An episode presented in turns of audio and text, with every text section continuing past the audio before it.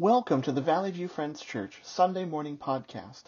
Thank you for joining us. And if you want to learn more about our church, look us up on Facebook or our website at valleyviewfriendschurch.org.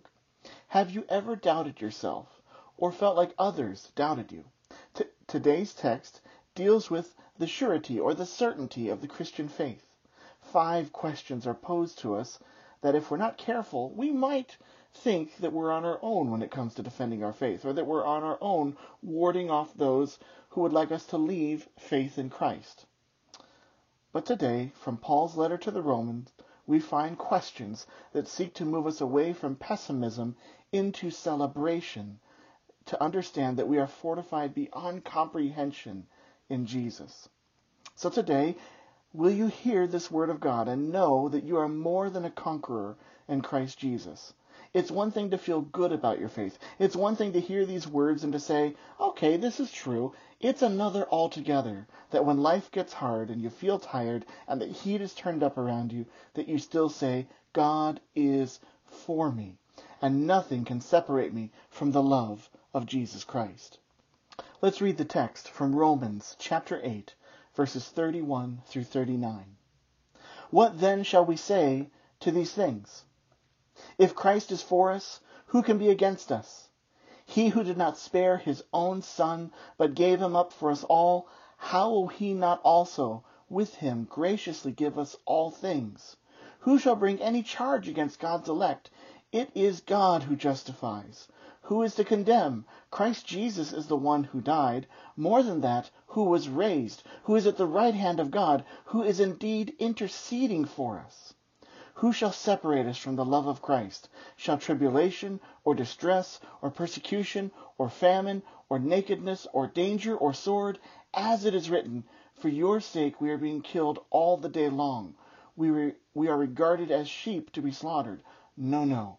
In all these things we are more than conquerors through him who loved us. For I am sure that neither death, nor life, nor angels, nor rulers, nor things present, nor things to come, nor powers, nor height, nor depth, nor anything else in all of creation will be able to separate us from the love of God in Christ Jesus our Lord.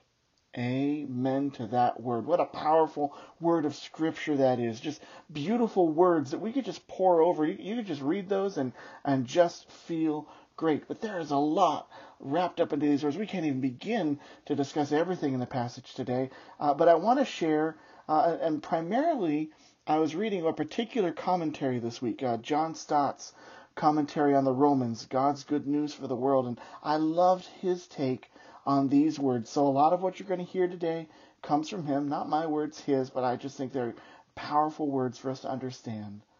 Paul, he is emphasizing the steadfastness of God's love as he works in all things for the good of those who love uh, love him. And, and, and chapter 8, if you look at Romans chapter 8, it begins with this idea that there's no condemnation, and it ends with this idea that there's no separation. And in both cases, it's for those who are in Christ Jesus. So this is a message. This, these words from Romans here are to encourage the life of a believer. So, what shall we say of these things? That's how Paul starts. And he wants us to think. What shall we say of these things? So what things is Paul talking about? He's he's used this phrase a couple other times in Romans. What shall we say of these things? He used it back in Romans chapter six, verse one, and then a little later in chapter uh, in verse 15 of the same chapter, and then chapter 7, verse 7, he says, What shall we say then? But here in Romans chapter 8, he says, we, as we started today, and in verse 31, what shall what then shall we say of these things? Oh, what's he talking about? And Paul's referring to the words he had just written, verses 28 through 30 of Romans 8, where he says, And we know for those who love God, all things work together for good for those who are called according to his purpose. For those whom he foreknew, he also predestined to be conformed to the image of his Son, in order that he might be the firstborn among many brothers. And those whom he predestined, he also called, and those whom he called, he also justified, and those whom he justified, he also glorified. We're told in those verses that, that nothing can harm the people of God. well, at least we're told in the verses we're looking at today, that God is working all things together for the good, for those who are called to his purpose. He's writing to the believer. And so I just want to share from John Stott's commentary what uh, we read verses 31 through 39. He calls these unanswerable questions. That is, questions that you, you just can't say, well, yeah, someone's against us, or someone can be against us. You'll find with each question in our text today, you can't ask it in the wrong way. You can ask it pessimistically. But when you put them alongside the promises of God that you read in those verses 28 through 30, you know, that God works all things together for the good for those who are called to his purposes. When you put alongside those promises, the questions take a new form. So I just want to walk real quickly with you today through these five questions. And the first question that's asked in our text in Romans chapter 8, verses 31 through 39 is this. Paul writes, If God is for us, who can be against us? God is for us, who can be against us? Who can be against us? Perhaps you're suspicious of such a question. Perhaps you feel like a lot of people are against you. Perhaps you can think of people who are angry with you, who maybe even want to see you fail, or who themselves. Uh, have you ever had someone in your life who is miserable? They're just they're just a miserable person, and it almost feels like they would like you to be miserable with them. That's that's a very frustrating situation. So maybe you're hearing this and you're going, who can be against us? And you're going, well, a lot of people can be against us. But that's if we ask the simple form of Paul's question who can be against us? And as we know, anyone and everyone can be against us. Anything and everything can be against us. And if you're a Christian and you're asking the same question, who can be against me? Well, we know that sin is against us and, and that we have the sin nature in us, right? And we know that Satan is certainly against us. And we know that non believers are often against us. And sadly, sometimes even other Christians can be against us because we live in a broken world. And that is the natural way of things when we have to acknowledge the sin nature. But Paul doesn't ask the simple version, who can be against us? We know the answer to that question. Anyone can be against us, even ourselves. But Paul asks this if Christ is for us, who can be against us?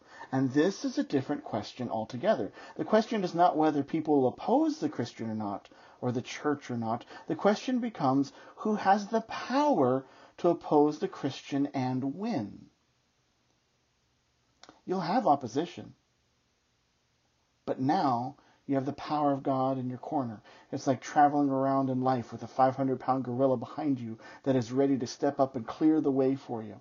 Have you ever seen a picture? And I've seen these all over the place. Uh, it's like a picture of a puppy or a bear cub or a, a lion cub, and, and they're growling, they're roaring at some sort of adversary. It's a young animal facing danger, and they're growling uh, and you know, we could take the example of a puppy, maybe a German Shepherd puppy, and they're they're they're they're trying to look fierce at someone that they're trying to scare away, and they are kind of proud of themselves because their adversary has turned tail and run.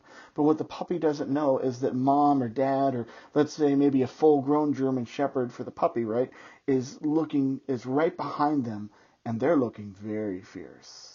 They're giving the real warning. They have the real power. And that's why the adversary runs away. And so Paul says, if God is for us, if he is behind us, giving us power, supporting us, if he's the real force behind us, who can be against us? No one. No one has the power to overcome the strength of God. We may feel the heat of conflict. We may get knocked low right now in this moment, but no adversary has the power to definitively defeat God. Now, not everyone can say that God is for them. Most people that think that God is for them. And God wants the best for everyone, and He wants to be for everyone. But He also allows us to refuse what He has for us. So John Stott points out that the fiercest words in the Old Testament are when God declares that he is no longer for you. And God has, did this to Jerusalem in the Old Testament. I mean, there's lots of examples. I'll just read one from Ezekiel chapter 5, verse 8 that says, Therefore, thus says the Lord God, Behold, I, even I, am against you, Jerusalem, and I will execute judgments in your midst in the sight of the nations.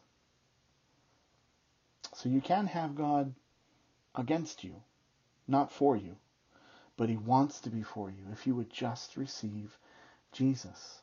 And today, if you're a Christian or you would become a Christian, you need not fear anything because God is for you. He's for us. Roy Laurin in his commentary, puts it this way The whole Trinity protects us. The Holy Spirit is for us as our interceptor, intercessor to help our infirmities. The Father is for us in working out all things for the good. The Son is for us as our intercessor at the right hand of God. No one is formidable, formidable enough to overcome this sort of fortification. The whole Trinity the Father, the Son, the Holy Spirit is for us. So the first question should now be read. If God is for us, who can be against us? No one. So let's go to the second question. He who did not spare his Son, but gave him up for all of us, how will he not also with him graciously give us all things? That's a wordy question, I get it. And sometimes when the questions are wordy, we lose the point of what they're asking. And it's a question we might struggle with. And it boils down to will God graciously give us all things? That's the question we tend to ask. And uh, I think many of us can say that we've prayed for things that have not come to pass. There have been things in life that we felt we needed and they weren't given. We hear a phrase like, Will not God graciously give us all things? And we go, you know, I think there are times when maybe that hasn't happened. But that's not the question that Paul is posing. Paul writes these words. He says, He who did not spare his own son, but gave him up for us all. Meaning, Paul starts by telling us that God has given us the greatest gift. He starts at the biggest thing, his son, Jesus.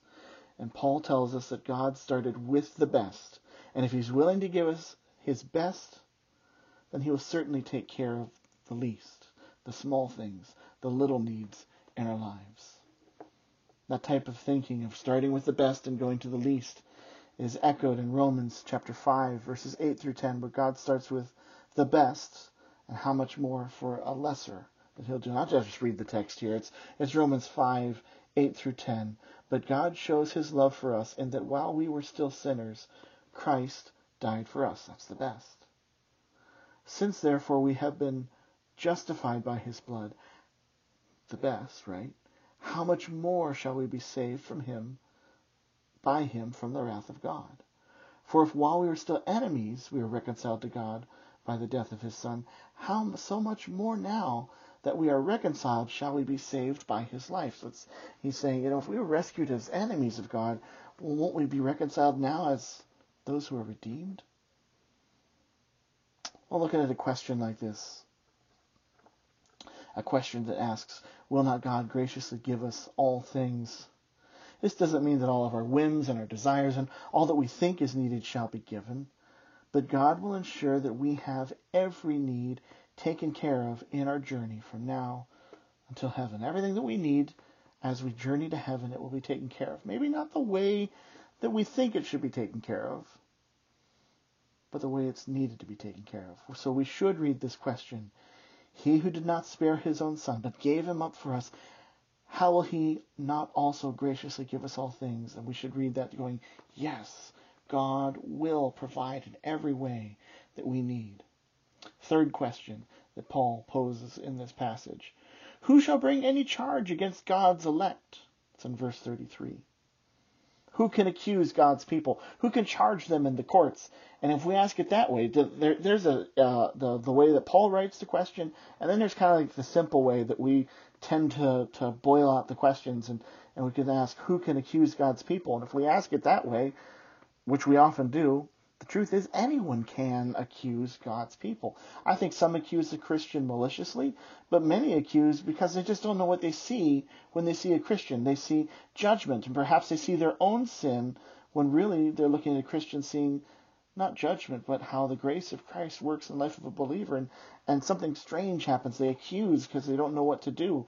Just a little funny story here. Some man named John was driving home late one night when he picked up a hitchhiker. As they rode along, he began to be suspicious of his passenger. Just who is this guy? And John checked to see if his wallet was safe in the pocket of his coat that was on the seat between them, and you know the wallet wasn't there. So John slammed on his brakes and ordered the hitchhiker out and said, Hand over the wallet immediately. The frightened hitchhiker handed over a billfold and John drove off. When he arrived at home, he started to tell his wife about the experience, but she interrupted him, saying, Oh, before I forget, John, did you know you left your wallet at home this morning? Sometimes we can look at others and see the things in them that scare us, and we make assumptions about who they are, and so we make accusations. And I think that happens with non believers and the Christian. Well, we live in a time in our nation where there's increasing opposition to the Christian and to Christ. And many would like to see Christians fall, or even, even if it's through false accusations.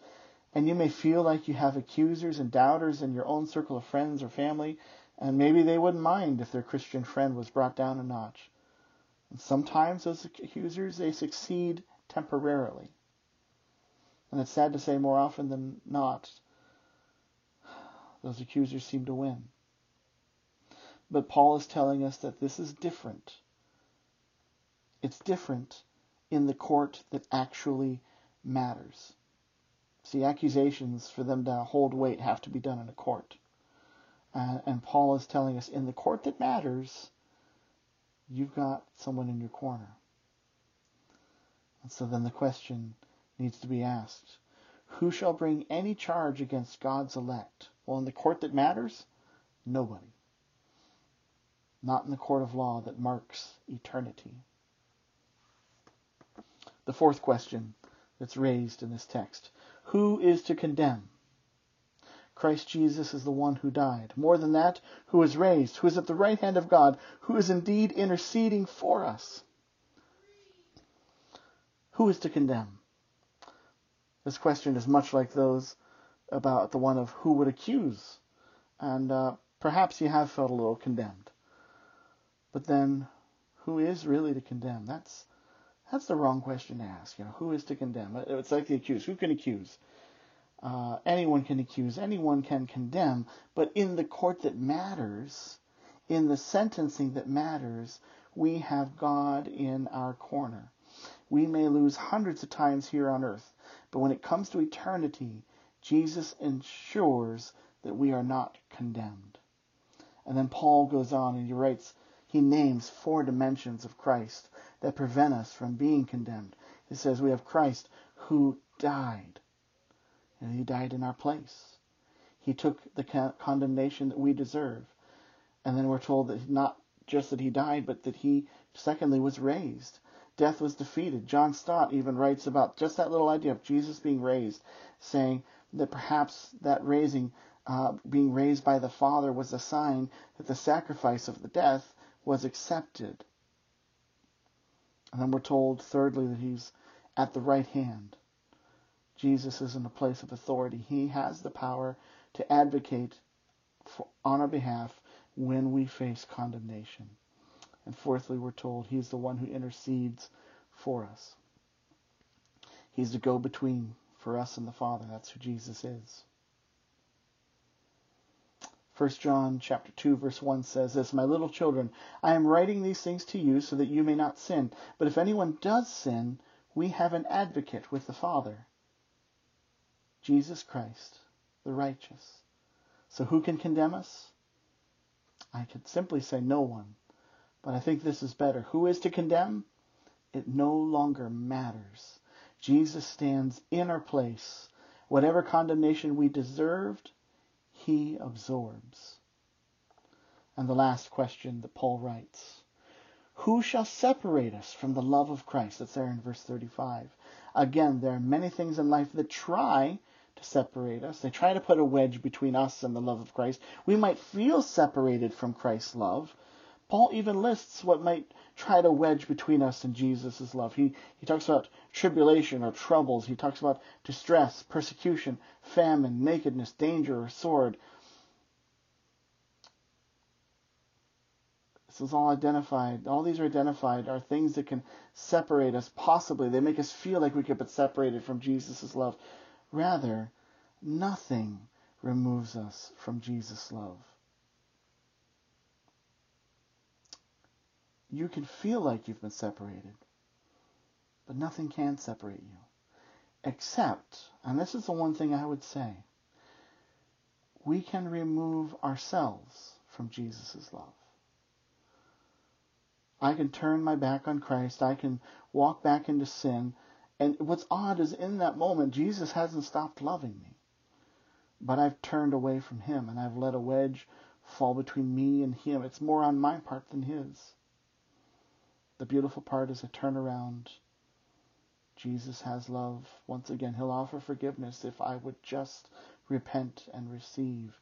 Would you repent and receive?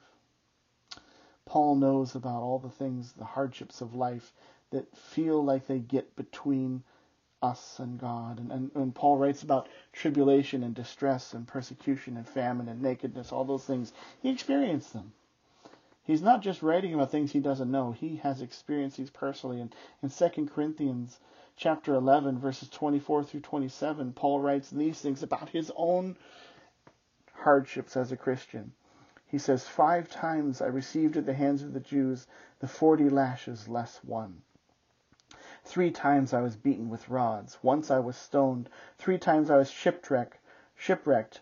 A night and a day I was adrift at sea, on frequent journeys, in danger from rivers, in danger from robbers, in danger from my own people, in danger from Gentiles, in danger in the city, in danger in the wilderness, in danger at sea, and in danger from false brothers, in toil and hardship, through many a sleepless night, in hunger and thirst, often without food, in cold and exposure. Paul knows these things. It can seem like they can wedge between us and Christ, but he says nothing can separate us. So when he writes that question, who shall separate us from the love of Christ? No one can. Nothing can. So we have five questions, each of which we might pessimistically ask and get the wrong answer. If God is for us, who can be against us? He who did not spare his own son, but gave him up for us all, how will he not also with him graciously give us all things. Who shall bring any charge against God's elect? Who is to condemn? Christ is the one who died. More than that, who was raised, who is at the right hand of God, who is indeed interceding for us. Who shall separate us from the love of Christ? And then we read in verse 37 No, in all these things we are more than conquerors through him who loved us. You see these questions, these five questions that all of them are, you know, who can who can separate us? Well, no one can. You know, all of them that Paul says have obvious answers. What they really tell us is not about us, but about who God is. And they're telling us that nothing can get in the way of God's plan. Nothing can overrule God's generosity. Nothing can accuse or condemn the Christian when it really matters. And nothing can peel God's love away from us, Christ's love. And guess finally, as John Stott puts it, God's pledge is not that suffering will never afflict us, but that it will never separate us from His love. It might seem strange. You probably are getting tired of hearing these words of Scripture, but I want to close this sermon by actually just reading this text from Romans again. And I want you to hear and know the truth in these words. We live in strange and in divided times. Each day seems like it presents a whole new challenge and a whole new doubt and and and just puts doubt on the things that we think and feel could be sure. And and so know these words are true. Will you believe them? So one more time. Romans chapter 8 verses 31 through 39 what then shall we say to these things? If god is for us who can be against us? He who did not spare his own son but gave him up for us all how will he not also with him graciously give us all things who shall bring any charge against God's elect? It is God who justifies. Who is to condemn? Christ Jesus is the one who died. More than that, who is raised, who is at the right hand of God, who indeed is interceding for us. Who shall separate us from the love of Christ? Shall tribulation or distress or persecution or famine or nakedness or danger or sword? As it is written, For your sake we are being killed all day long. We are regarded as sheep to be slaughtered. But no, in all these things we are more than conquerors through him who loved us. For I am sure that neither death, nor life, nor angels, nor rulers, nor things present, nor things to come, nor powers, nor height, nor depth, nor anything else in all of creation will be able to separate us from the love of God in Christ Jesus our Lord. Father God, allow each person hearing these words to know the truth behind them. Allow each Christian to be fortified by knowing that you are for us. Let us understand that no power brought against us is greater than you, Lord. We may struggle, we may face hardship, but where it matters, in eternity, we are more than conquerors in Christ Jesus. Let us celebrate that, Lord, and let people around us see that, Lord. I pray this in Jesus' name. Amen. Go with Jesus.